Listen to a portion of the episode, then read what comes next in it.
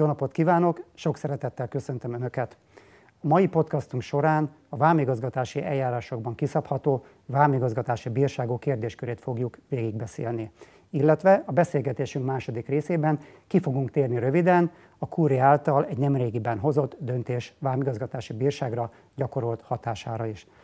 Azt gondolom, hogy minden olyan gazdálkodónak, akik részt vesznek harmadik országos export vagy import áruforgalomban, fontos tudniuk, hogy milyen szankciót alkalmazhat a vámhatóság rájuk nézve abban az esetben, ha valamilyen vámjogszabályokkal kapcsolatos mulasztást követnek el. Fontos azt tudniuk, hogy milyen szankcióra számíthatnak abban az esetben, hogyha a vámhatóság tárja fel ezt a mulasztást, illetve milyen szankcióra számíthatnak abban az esetben, ha saját maguk tárják ezt fel. A mai beszélgető partnerem dr. Márk Drottya virág kolléganőm, aki segít majd eligazodni a vámigazgatási bírságokkal kapcsolatos szabályrendszerben. Úgyhogy föl is tennem virág a kérdés rögtön az elején, hogy mesélj nekünk egy picit, hogy mit is kell tudni a vámigazgatási bírságokról. Alapvetően a magyar vámi jogrendszerében két típusú vámigazgatási bírságot különböztethetünk meg, és ezeknek az elhatárolási alapját az jelenti, hogy keletkezik-e a jogsértés során vámhiány, illetve nem keletkezik. Abban az esetben, hogyha keletkezik vámhiány, vámhiányos bírságról beszélhetünk, hogyha nem, akkor nem vámhiányos bírságról beszélhetünk. A vámhiány összege a következőképpen határozható meg. Egyrészt a keletkezett, illetve a kisebb, kisebb összegben közölt vám különbségeként, illetve a keletkezett, de nem közölt vám összegében. Abban az esetben, hogyha vámhiány ö, keletkezik, akkor a vámigazgatási bírság összege a vámhiány 50%-a lesz főszabály szerint. Abban az esetben pedig, hogyha nem keletkezik vámhiány, akkor a jogszabályban meghatározottak szerint az egyes jogsértési típusokra tekintettel a megadott határértékek között a vám, vámhatóság dönt arról, hogy mekkora vámigazgatási bírságot szab ki.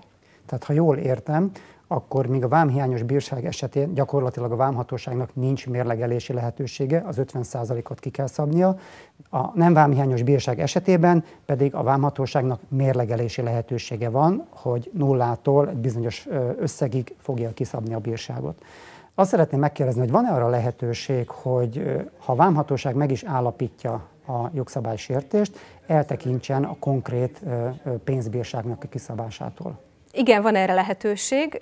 A vámhatóság eltekinthet a bírság kiszabásától, és figyelmeztet, figyelmeztetheti az ügyfelet abban az esetben, hogyha megállapítható, hogy az ügyfél nem rossz hiszeműen járt el, maga a bírság összege is kellőképpen alacsony, illetve első ízben követett el ilyen szabálytalanságot. Értem, és ö, még egy olyan kérdésem lenne, hogy mit tudná javasolni azon gazdálkodóknak, akik ö, mondjuk önrevízió keretében feltárják a mulasztást, hogy, hogy ebben az esetben jelezzék ezt a hatóságnak, várják meg esetleg a hatósági ellenőrzést, tehát szankció szempontjából, bírság szempontjából van-e valamilyen kedvező helyzet rájuk nézve? Természetesen a bírságtól eltekintve is minden esetben jelezniük kell ezt a, a hatóság felé, de bírság szempontjából olyan szerencsés helyzetbe kerülhetnek, hogy abban az esetben, hogyha ők maguk kérik a feltárt szabálytalanság esetén a vámárnyilatkozat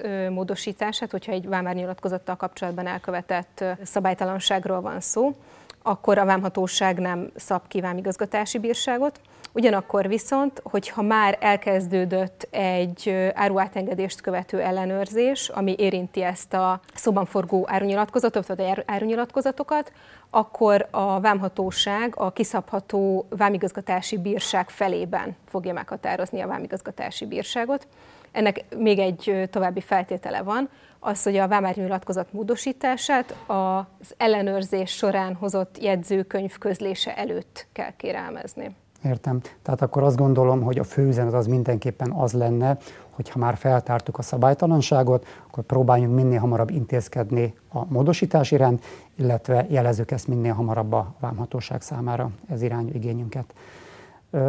A beszélgetésünk második részében szeretném, hogyha egy picikét bemutatnád nekünk azt a Kúri által meghozott, nem olyan rég meghozott ítéletet, amely szintén jelentős hatással lehet a vámigazgatási bírság kiszabásának gyakorlatára. Az ítélet alapját képező ügyben egy külső uniós árutovábbítási eljárásról van szó, melynek során az unió területén belül nem uniós vámjogi státuszú árut szállítottak. Ezekben az esetekben az indító vámhivatal megszabja azt a határidőt, amin belül meg be kell mutatni ezeket az árukat. Ez nem történt meg ebben az esetben, illetve késedelmesen történt meg. Ugyanakkor az eljárás jogosultja nem kérte azt, hogy hosszabbítsák meg a határidőt, illetve nem állt fenn olyan körülmény sem, ami alapján kimenthette volna ezt a mulasztását. Azt követően, hogy megtörtént a késedelmes bemutatás, lezárult az árutovábbítási eljárás, és kérték az áruk szabad forgalomba bocsátását, ami szintén szabályszerűen megtörtént. Ezt követően a vámhatóság mégis megállapította, hogy a szabálytalanság miatt vámigazgatási bírság kiszabása indokolt, mégpedig vámhiányos vámigazgatási bírság kiszabása. Ezt a levezetést arra alapozta a vámhatóság, hogy a késedelem egy olyan mulasztásnak tekinthető, melynek során szabálytalanul keletkezett vámtartozás, amit nem közöltek, tehát vámhiány keletkezett. Értem. Akkor ez azt jelenti gyakorlatilag, hogy akár már egy vagy két napos késedelmes bemutatás esetén a gazdálkodók számíthatnak arra, hogy gyakorlatilag az árura megfizetendő vám, illetve az árura megfizetendő import áfát alapul véve egy 50%-os vámhiányos bírságot fog a vámhatóság kiszabni. Legalábbis a kúria ítélete alapján erre számíthatunk. Jól gondolom ezt?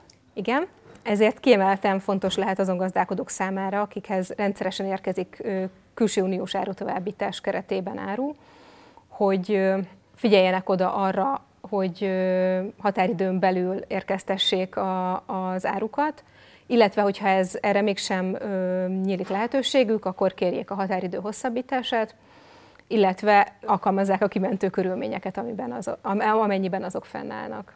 Értem. Köszönöm szépen.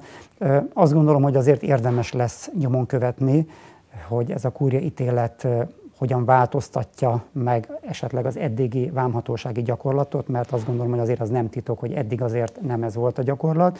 Úgyhogy mi is nyomon fogjuk követni, hogy hogyan alakul a vámhatósági gyakorlat ennek az ítéletnek a tükrében. Ezzel gyakorlatilag a mai podcast előadásunk végéhez elérkeztünk. Nagyon szépen köszönöm a figyelmüket, és bízom benne, hogy sok hasznos tanácsot tudtunk mondani önöknek, és jelezni fogjuk, hogyha itt a kúria ítélet kapcsán változnának a fejlemények. Nagyon szépen köszönöm Virága a, a tájékoztatást, és a jövőben is kövessenek minket a megszokott csatornákon. Minden jót, viszontlátásra!